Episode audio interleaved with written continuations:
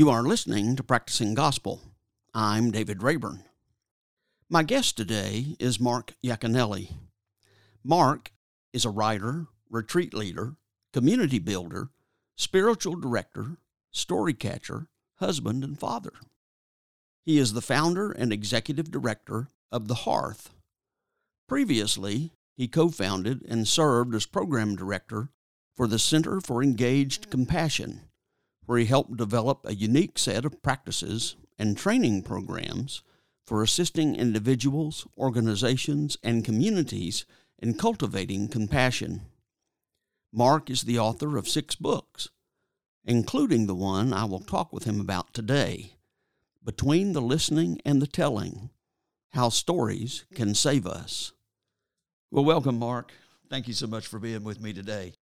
Good to be here. Um, the book is wonderful. Uh, it's important. Um, and there are so many quotes that can be unpacked, so many insights that you've said that could be unpacked. Um, and it's it came across to me as a story about the power of story. Hmm. Um, and so uh, where I wanted to start um, was you you said that from your father mm-hmm. you learned about the power of story. Mm. Uh, from your mother, you learned the complexity and messiness of life that doesn't often fit into a storyline. Mm-hmm. And that on your own, uh, you learn that the power of story is not in the telling, but in the listening. Mm-hmm. So, how about unpacking each of those three for us? Yeah, well, there's a lot behind all that. Yeah, so so my my father was a uh, you know I knew him as a pastor in a small town in a small church, but he was the um, international Toastmasters speaking champion when he was 27 years old, and um, was a very popular speaking in the Christ- speaker in the Christian world and spoke all over, well, all over Europe as well, particularly in the end of his life. And so he was a dynamic speaker. He was a great communicator. It was very common for me to be in a room as a kid and he would finish uh, speaking at a conference or uh, some kind of a church gathering. And it was not uncommon for people to give him a standing ovation. I mean, He was that kind of a dynamic, funny, and moving speaker. And often what he counted on was stories. So so he, he might try to make some interesting points and, and, and did and was very perceptive and, and used language in a very creative way. But it was his stories that I think really captured people, that, uh, both in their humor and their poignancy. And of course, as a kid, not always knowing what he was talking about theologically sometimes in, in his talk, but I could connect to the stories. And the stories took me to a place. And even when I had heard those stories 10 or 12 or 13 times, because he would have certain ones that he worked with, I would still find myself taking that uh, ride that, that a story can take you on and feeling that emotion. And so, so that's the first power of story that I encountered was the way it moved people and the way it transferred emotion and the way it connected all of us in the room so that we're all silent at the same time. We're all laughing at the same time. We're all choked up at the same time. My, my mother um, suffered with uh, schizoaffective disorder. And, um, and so when I was uh, 14, I, I really encountered it with her, and, and it was you know, stories she would tell to us about the mafia or government officials or uh, someone was was sneaking into the house and doing things. And at first, I believed these stories because I didn't have any reason not to believe them. And then it was only later that I recognized uh, there was something wrong. She and my father were divorced at the time. There was uh, just my mom and and the kids, and we had to piece this out that these stories weren't real and yet they were real to her. And that's that complexity part of stories. And of course, as we look at our culture, you know, uh, stories are used in advertising to manipulate us. Stories are used in politics to draw up fear and anger and resentment and um, kind of anxiety or a, a grasping need. And uh, and so that's where I kind of encountered that that complexity of story that that is life and doesn't fit neatly um, the way we want it. And then I started using stories as a relational tool. That that story when when someone tells you their story, it's a hospitable act. They're, they're welcoming you into a part of their life. And if you listen well, if you're present well, you get brought into uh, another person's life in a way that evokes compassion and empathy. But that only happens if you're willing to really listen, to really open yourself to them. And that that's that power of listening. That's a part of all the way in which story becomes a part of healing. Uh, and all healing modalities rely on story, but it's the listening part that brings that makes that healing available. Um, you you, you had a quote uh, by W. H. Auden, Auden uh, that says art uh, is either escape or parable. Uh, and kind of as I understood that, is part of uh, the distinction you kind of make between uh, story as entertainment, mm-hmm. just yeah, uh, versus story that's healing. Mm-hmm. Um, kind of clarify the difference in your mind and how those two interrelate. Well, you know, so so we're all in this age. Um, we imbibe hundreds and hundreds of stories every week, right? Whether it's podcasts like this or or um, streaming services, movies, um, media, social media. We're we're taking in stories all the time. And what Auden was saying there is that you know we need story as distraction, as an escape from the mundane, as an escape from the heaviness of life. And so so sometimes we do need escapist kind of stories. But then there's another kind of story that Auden's talking about that teaches us how to unlearn hatred and learn love.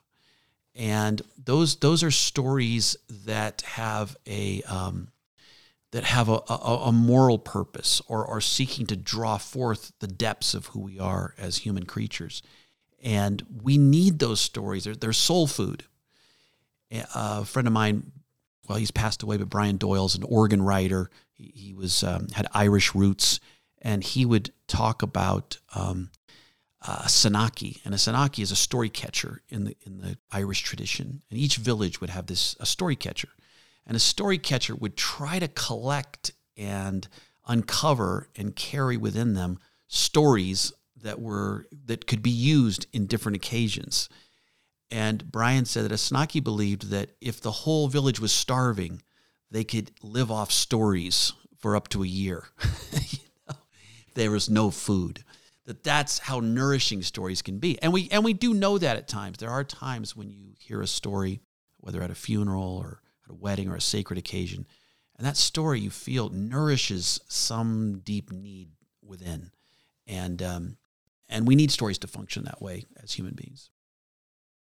Um, how do you because your focus is more upon on on the second on the healing part yeah. and and and um, so how do you how do you uh, understand what you do uh, in relation to like a formal counseling experience or a or a group therapy experience mm-hmm. right and, and i and i'm and i don't i'm not trained as a therapist i mean i, I do have training as a spiritual director but i'm not uh, I'm not, I, I don't see myself working in a therapeutic mode, although stories are connected to healing. Um, so I use story in communal settings. So I might, in my own town, have nights where people are standing up and telling stories. Maybe the theme is letting go, and we're raising money for a new hospice house. And I'm going to have six people stand up and tell a story about uh, maybe their encounter with death and the community comes and hears those stories. And there's something about the communal nature, having those stories told among neighbors, that is healing in the way that um, uh, our bodies, what really happens when we tell stories is our bodies co regulate, our nervous systems. When we feel seen and, and held and connected to a group of people, there's a kind of way we relax and we come home and we feel calmed therapeutic model often is well first of all i have a particular understanding of psychology and how your mind and emotional system works and as you talk i'm sort of running your what you're telling me through that system trying to identify the problem and cure it you know in some way whereas in storytelling we're just trying to connect to one another every time i tell a story what i'm saying to the listeners is do you feel me? Can you feel me? You know, um, you know, uh, my daughter just uh, just left home and she's the youngest and she went to college for the first time and we're empty nesters for the first time. We come into the house and it's just quiet quiet and there's and there's no yeah. nobody needs a ride anywhere. Nobody's coming over. And it and it's almost like the sound of loneliness in yeah. our house you know? Now when i tell that to you i'm trying to say can you feel that with me? And it sounds like you've had that experience too just by your face. Yeah. So we connect in that right? And in that connection there's a kind of we, we kind of know something about each other and there's a kind of healing in being connected i'm not just alone in the grieving of a daughter leaving i'm known in that and that can be healing so that's the way i use story in that, okay. in that kind of way okay. yeah um, i've had the uh, blessing of um, being under the uh, guidance uh, of a woman here in asheville mm-hmm. Uh, named Maida Commerce mm-hmm. and uh, she and you she and you use uh, the same vocabulary hmm. uh, in that what she does, and particularly with racial healing, mm-hmm. is what she calls story medicine. Yeah. Um, so, in, in, in what way do you do you use story as medicine? Because you use that language as well. Yeah, um, and of course, I, I, I, have some friends who who have uh, you know uh, who are native who who also use that language. Story is story as medicine, and and and as one of the folk medicines. You know, um, well, in a number of ways. You know, for when I have people stand up and tell a story, there's an opportunity for healing in just being heard and seen and known. And story can do that. Um, st- story is full body communi- uh, full body meaning making, and when I feel seen, heard, known, felt, there's a relax- relaxation that takes place. And so that's one way the medicine can work. It's just anytime we tell stories in groups. But I've been brought into communities where there's been a school shooting, or I've been brought into communities where there's tensions around race, or communities where there, uh, or work settings, you know, uh, activist groups who are trying to um, address climate change, but they're filled with anger and despair. And you start getting them telling stories together, and they feel deeply seen and known and connected. And relationship is resiliency and story draws forth relationship. But, but there's another way too, and, and maybe this this friend of yours were, uses it too. You know, one of the healing medicines is anytime we go outside in nature, and the, the reason it's healing is it awakens our senses. We we hear the birds, we see the colors in the trees, we we, we smell uh, the lilac or the or the lavender, and our senses are awake, and we're not in that anxiety managing brain. We're we're out in our senses story brings us into the senses. So when the story's told well, it pays attention to what um, to the senses, and we see, hear, and feel things when another tells a story, and that moving out of the anxious brain into the body is healing. Okay. Okay. Oh, and, and, and you talk uh, more about how each part of the story process uh, does something for the other part, so that the the listener does something for the teller, and the teller yes. does something for the listener. Yeah, this is kind of what I mean about a, a relational practice. Is um, there's a sacred transaction that happens between teller and listener.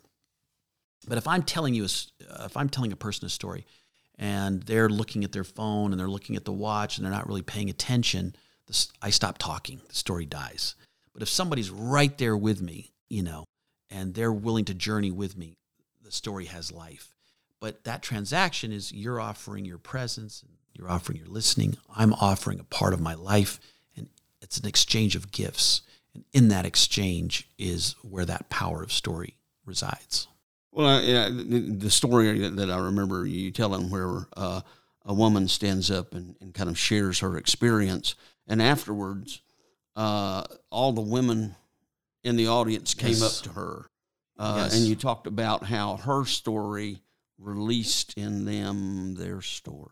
Yes, yes, and th- this is a this is a common experience. So, I just did this. We're you know we're in Black Mountain here, I think, right? Is that, yes. is that where yep, I am? Yep, yeah. Yep, we were in. Uh, we're not too far from the town of Asheville. Right. So uh, a few nights ago at New Belgium Brewery, I uh, facilitated a story event, and we had some local people telling stories. The theme was lost and found. They were raising money for an organization called Beloved that helps the uh, the homeless. Beloved Asheville, yes. Beloved Asheville, yeah. Amy Cantrell. Okay. She's wonderful. Okay. So those folks were there. We had about 90 people in the room, including a group of 20 or 30 high school kids. And one of the people who told a story is um, Jay Chong. Jay Chong eats, and she's a, she's a private chef, and she has this food.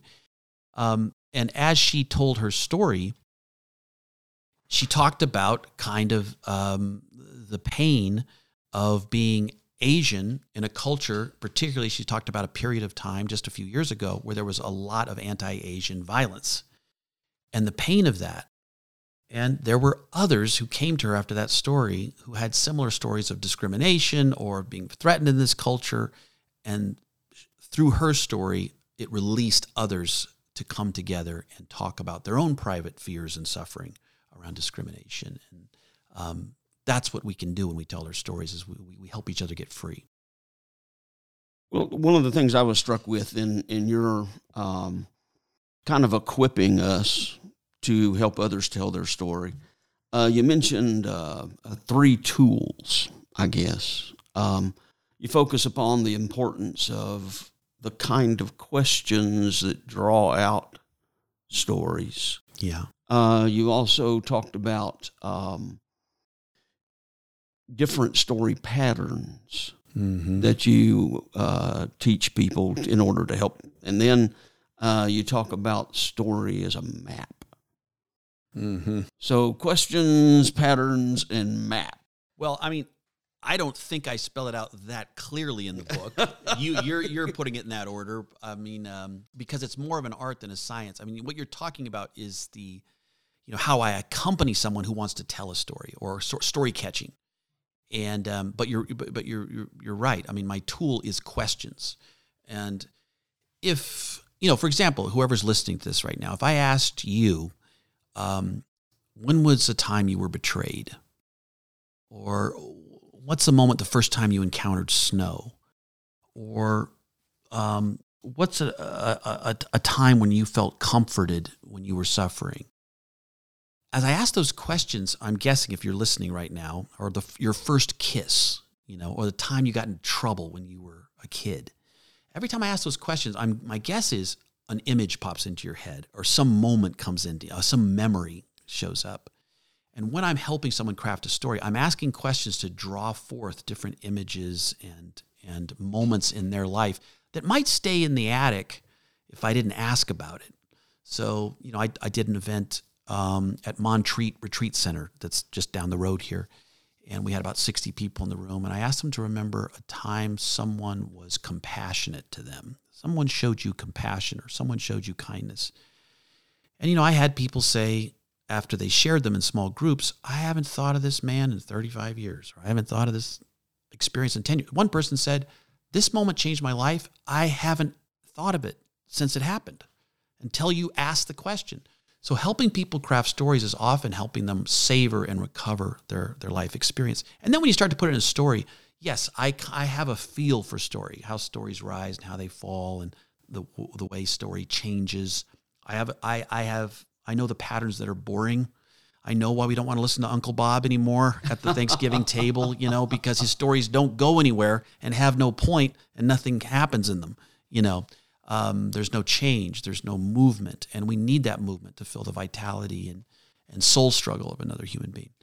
And then they are, yes, they are a kind of map. You know, when you when you tell a story, our, our experiences are complex and they go in a lot of different directions. But anytime I tell a story, I'm choosing certain experiences and I'm lining up. Like if you've ever seen a toddler, a kid on the floor, and they've got all these toys scattered up, and then they start to line up the cars or they line up the blocks. And when you tell a story, you're choosing things and making decisions about what to line up together. And uh, so when I work with a storyteller, I'm trying to help them choose and decide what do they want to line up in order to communicate this is what I've been through. This is what I've suffered. This is what uh, brought me joy. This is the emotion I want you to share with me. What are some of the patterns that you actually kind of teach folks? well, it, it, now I don't t- it, I do a training, so I train people in community storytelling, and I do trainings in the art and craft of storytelling, and I do train do the patterns there. um, when, when I'm working with an individual, I'm listening for the pattern that they that they carry that they want me to hear. So I'm trying to uncover a pattern that's already there. But when I'm teaching patterns, um, you know, there, there's there's a, a, pattern called man in a hole. You know, where where someone uh, is going along, life's going great. You know, they've they've they've they're, they've got the let's say they're married with two kids and they like their job and and then it turns out um, their best friend who they'd been investing with had embezzled all their money or their wife's having an affair or even more tragic a child dies or something and they and everything falls apart right so that's a downward movement in the story and then in a novel or a movie or a tale you tell me we then watch them crawl out of the hole they go through grief counseling or uh, they fall in love again or they rebuild their lives and find another way to live. So that that that story goes sort of like level, then it drops, and then it comes back up. There's a shape to to that kind of story. The story we tell in America, right, is the story we love most is rags to riches. So that's an upward trajectory. I was down low, I had nothing, I worked hard, I became a success. That story we love, and um, uh, we don't so much like the story of descent, you know? and we definitely don't like stories that kind of go up and down, you know, uh, randomly. Although those are the stories that match our lives most likely. So you get you get to know the shape of stories and um, and how they bend. And when I'm working with someone, I'm often trying to figure out what is the pattern of this experience, and that leads me to ask certain questions that that lights up different parts of what they're trying to share. Well, I want to go back to you because you, you touched on it um, the relationship of story and our bodies. Mm-hmm. Uh, and you kind of approach that in a, in a couple of ways. One, you, you, you, you actually say that we're neurologically wired mm-hmm. uh, toward story. Yes. And talk about that a little, and then we'll do the other. Well, I mean, think about like when you wake up and you had a dream. How do we tell the dream? We, we, we tell the dream in story. I was standing outside of uh, an ice cream store, and this bus pulls up, and a rhinoceros was driving it. And suddenly I got on there, but I was thinking, this is weird. I didn't know animals could do this. You know, but we're telling it as a story. We're, we're choosing to, to line up the experience to help someone walk through it with us. Um, so one of the one of the things they have done studies, and Paul Zak is is one of them. Uh, they've they've studied ha- what happens when someone tells a story. So they put the wires on your brains, mm-hmm you know, and they watch the brain patterns. So if you and I sit down at a table together, our brain are firing in different patterns and different ways. But then one of us starts to tell a story. And if I tell it well and I pay attention to the body in my telling, and if you're listening well, our brain patterns will go in sync and they'll start to move in the same way. And like I said earlier, so that when I tell a tense part of the story, a tense part of your brain lights up.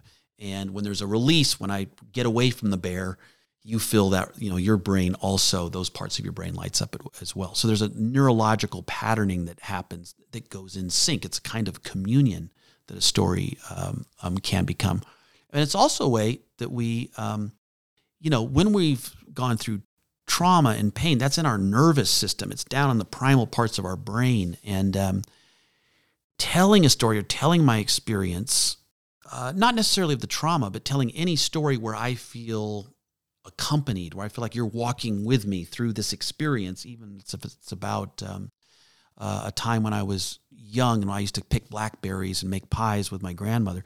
If you go into that story with me, I feel accompanied and seen, and some of that, uh, some of that body tension releases by just because we're relational beings, and I feel known. And story is a way we feel that relationship and connection. Well, yeah, because you that that kind of gets to the second um, thing that I was wondering about in relation to story in the body because uh, you talked uh, about uh, Resmaa Menakem uh, saying that untold, yeah, my grandmother's hands. Yes, yeah, his book. Un, yeah. Untold stories reside in our bodies uh, and have body consequences. Yeah, uh, yeah. He, I think his line is, um, you know, when we're traumatized or hurting, it's there's an untold story in the body and I think my, you know, I, I, Maya Angelou also says there's no greater suffering than an untold story. And so our bodies carry these experiences that, that cause tension and pain and trauma. Uh, you know, trauma. One of the reasons it's trauma is it hasn't been released from the body. It's it's captured in our nervous system, and it needs to be um, it needs to be released, and story is one of the ways we we release it. You draw a lot on um, indigenous wisdom, uh, world wisdom, Yeah. uh, and especially the practices of things like silence and meditation um, and song. Yes, Uh, yeah. I mean, these these folk medicines are indigenous to all people. You know, you go back in the roots of all peoples, and they have song, and they use silence, and they have ritual, and they have story, and they have dance. Um, you know, these things are are primary to being human, and and one of the reasons we're suffering right now, and there's such an increase in anxiety and depression and uh, rising rates of suicide and all these things is we don't have these communal practices. We've relied on Western therapies, which mean I go into a room with one other person. you know, I pay them $150, 50 minutes, Yeah. and uh, and I talk. You know, in a, in a using emotional language or whatever. But we used to have communal practices. You know, rites of passage for young people and. Uh, honoring the seasons, you know, like they do in the Christian tradition of Lent and and the spring rites of Easter and um, you know uh, Christmas, that bringing light into darkness. And we need story and public rituals. We need those folk medicines that bring the body in, and and we do together that can regulate us and and bring us sign of health. One of the um, things you said that, that is part of all wisdom uh, that the pandemic kind of made us aware of is that um, uh, it created a disorder that's Yes. necessary for transformation, and that there's so that there's order, disorder, and reorder. and reorder yeah that's what so so there's a story pattern for you right there right is um, you know, there's one storyteller who says the way a story works is you describe a world something happens and then you describe the new world and this is the same thing we're talking about here. Order disorder reorder is also the way of spiritual growth. So you know we're we're constantly trying to get control of things. You know we want control as as fragile human beings. And we want to control our environment. We want to control other people. In fact the more wealth we get the more control we have. This is like the goal of having a lot of money. If i have a lot of money i can control other people. I can control my environment. I can control my experiences what i eat where i go i have more control. But that leaves us more and more isolated disconnected and it doesn't bring about growth. What brings about growth is disorder is things falling apart is um, when we have to release our control and surrender and allow new perceptions and, and new uh, a new sense of ourselves a new sense of others to break through uh, what we've artificially crafted if that makes sense and that's a story you know spiritual growth follows a story pattern okay. yeah Okay. Well, and, and another uh, dimension from uh, you know the, the, the wisdom culture, uh, you- you made the reference uh, that uh, a Native American insight of the distinction between authentic and inauthentic story.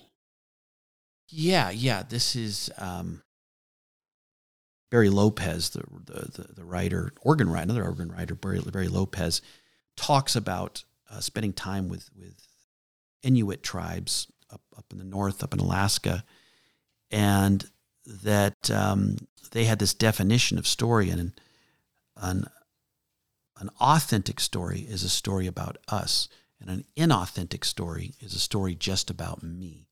Now, anytime you tell a story and you dig down deep and you sit in your own human experience, it, the language can be really personal and individual, but the theme of it will be about us. So, even a little while ago, when I was talking about the experience my wife and I are having with our youngest leaving, that's personal and unique to me. But as I tell it, it's it's your story too, and it's the story of many parents. That empty nest story. So so that has a deeper resonance. Its purpose is not to elevate and please my ego. The purpose is to marvel and contemplate um, a human truth. Okay. Um, let's go back a little bit and touch on uh, the fact that um, story can be empowering or it can be destructive. Because you touched a little bit on the right. fact that that, that happens uh, with uh, commercial, you know, that advertisers tell a story that, that, that our politicians tell us stories about ourselves.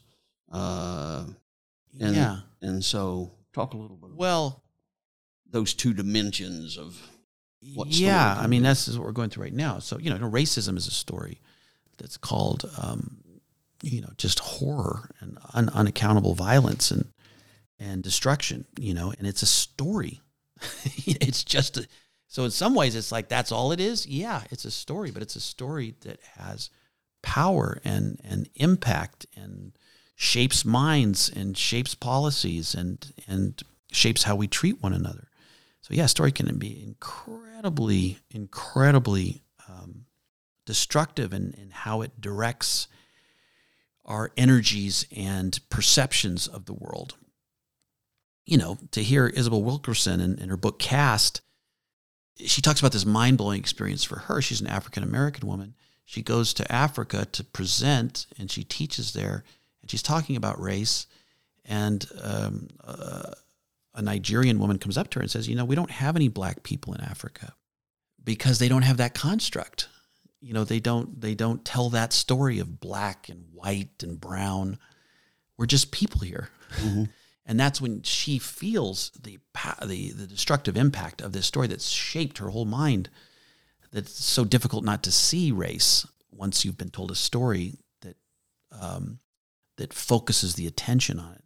In the same way, we can tell stories that um, that draw up a new and different kind of awareness. So, so let me give you an example. So I do I train community builders to use story. Two women uh, I got to work with from Baton Rouge. They were working in a home with um, teenage girls who had basically been taken from their homes or had been abandoned, but they had no family. They lived in a halfway house together. And what these two women noticed was the teenage girls were Maybe it was through therapy, maybe it's through trauma, but they often just shared stories about suffering, about addiction, about the failure of their families, about hurt. And it drew up a certain kind of energy in them, right? Pain, trauma, suffering. And what these two women did is they started asking these teenage girls different kinds of questions that drew forth stories that drew out different kinds of energies. So they would sit with these teenage girls and say, when was a time that you were brave or that you saw someone act courageously? And the girls would tell those stories, and bravery would come into their body, and courage would come into the room just by feeling and telling. What's a time when you fell apart laughing, just could not stop? They would tell these stories, and they would start laughing. Right, the, the, the stories would make bring that joy into the room. When was a time you were kind or you received kind? They tell kindness stories, and kindness would come into the room. This is story as medicine. You know, this is how it brings that energy in the room. Now imagine if we got people together every week in our schools, told stories of reconciliation or justice or creative acts of love or whatever. We could reshape the mind towards those uh, capacities in our culture. Well, you, you talk about uh, the importance of um, in in offering alternatives to other stories. You know that stories that are told about you versus your own right. story. Yeah. So, of course, you know, part of the suffering is their stories told about us. I mean, I have a relative and her par- their parents always called uh, their daughter the problem, and then they would to back that up. They would say, "Oh yeah, our daughter like she she's always the problem. Every time we go on a trip, she's the problem." And they would tell a story like that. Well, imagine growing up knowing yourself as the problem and having all these stories that reinforce that idea, that would get into the primal wiring of your brain and you would see yourself that way until some compassionate soul could say, those are the stories your parents told for whatever reason their own pain, their own trauma, their own fear about you, or whatever. But that's not your story. You can tell, you can take off that story like taking off a piece of clothing, and you can tell a different story about yourself based on different experiences. And that's where asking questions is important because it's like, tell me a story where you helped someone or you were kind to someone. where, basically where you were the answer, not the problem, and you see another side of yourself, you know, and you can begin to recognize that you have been. What does Rebecca Solnit says about story? She says that you've been you've been living with a corset. You know, you've been living in a hobble skirt. You haven't been really living um, in clothes that you could that you made yourself. You know. You put a strong focus upon the relationship between story and action. Yes. All stories invite some kind of action.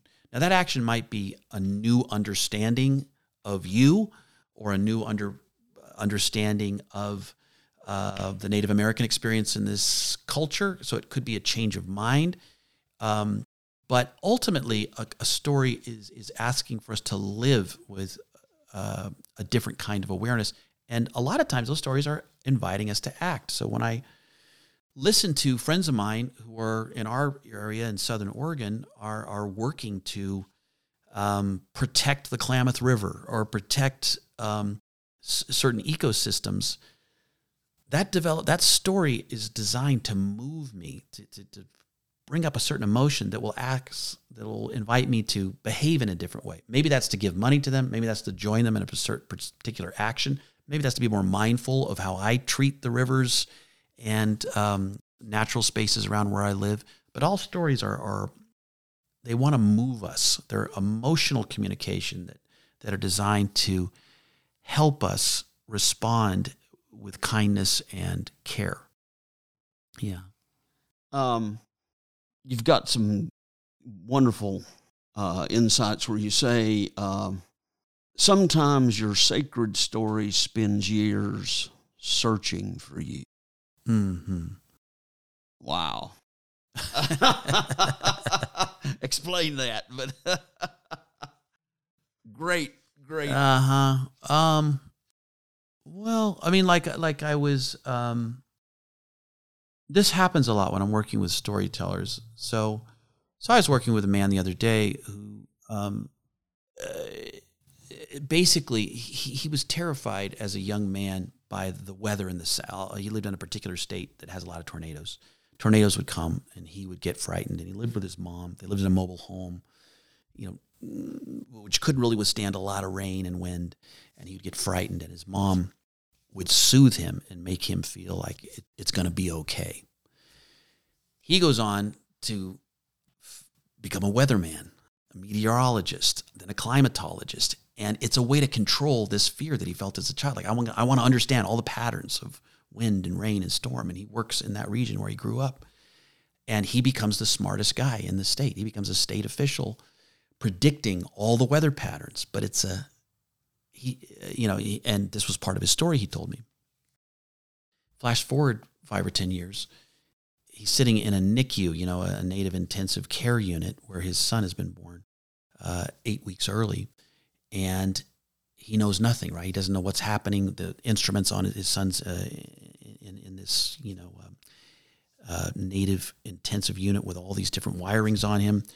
And um, he doesn't know what to do about it. And he's frightened. And a doctor is trying to explain to him, and he's talking like he talks about climate. He's giving him all the numbers, names, and he realizes this is not helping. This information is not helping. And then there was a nurse who said, "You know what? I've been in this situation. Your son's going to be okay." And he feels that calmness, and he makes a decision in that moment. I want to be like this nurse in the world. I don't want to be the smartest guy in the room who just gives the numbers. So he goes into teaching, where he helps kids afraid about the the weather and and climate change and climate disasters and he finds a way to help these kids know it's going to be okay. Now, I helped him see that pattern. And once he saw it, he he got very emotional and he realized I'm trying to carry the love that I felt from my mother and I didn't realize it. You know, I want to carry the, I want to be a someone who knows how to love others when they're afraid. So that's a sacred story to decide I'm going to be a loving person in a fearful world and find out how to find other scared people. But he had that that story had been living in him and waiting. He just hadn't seen it yet.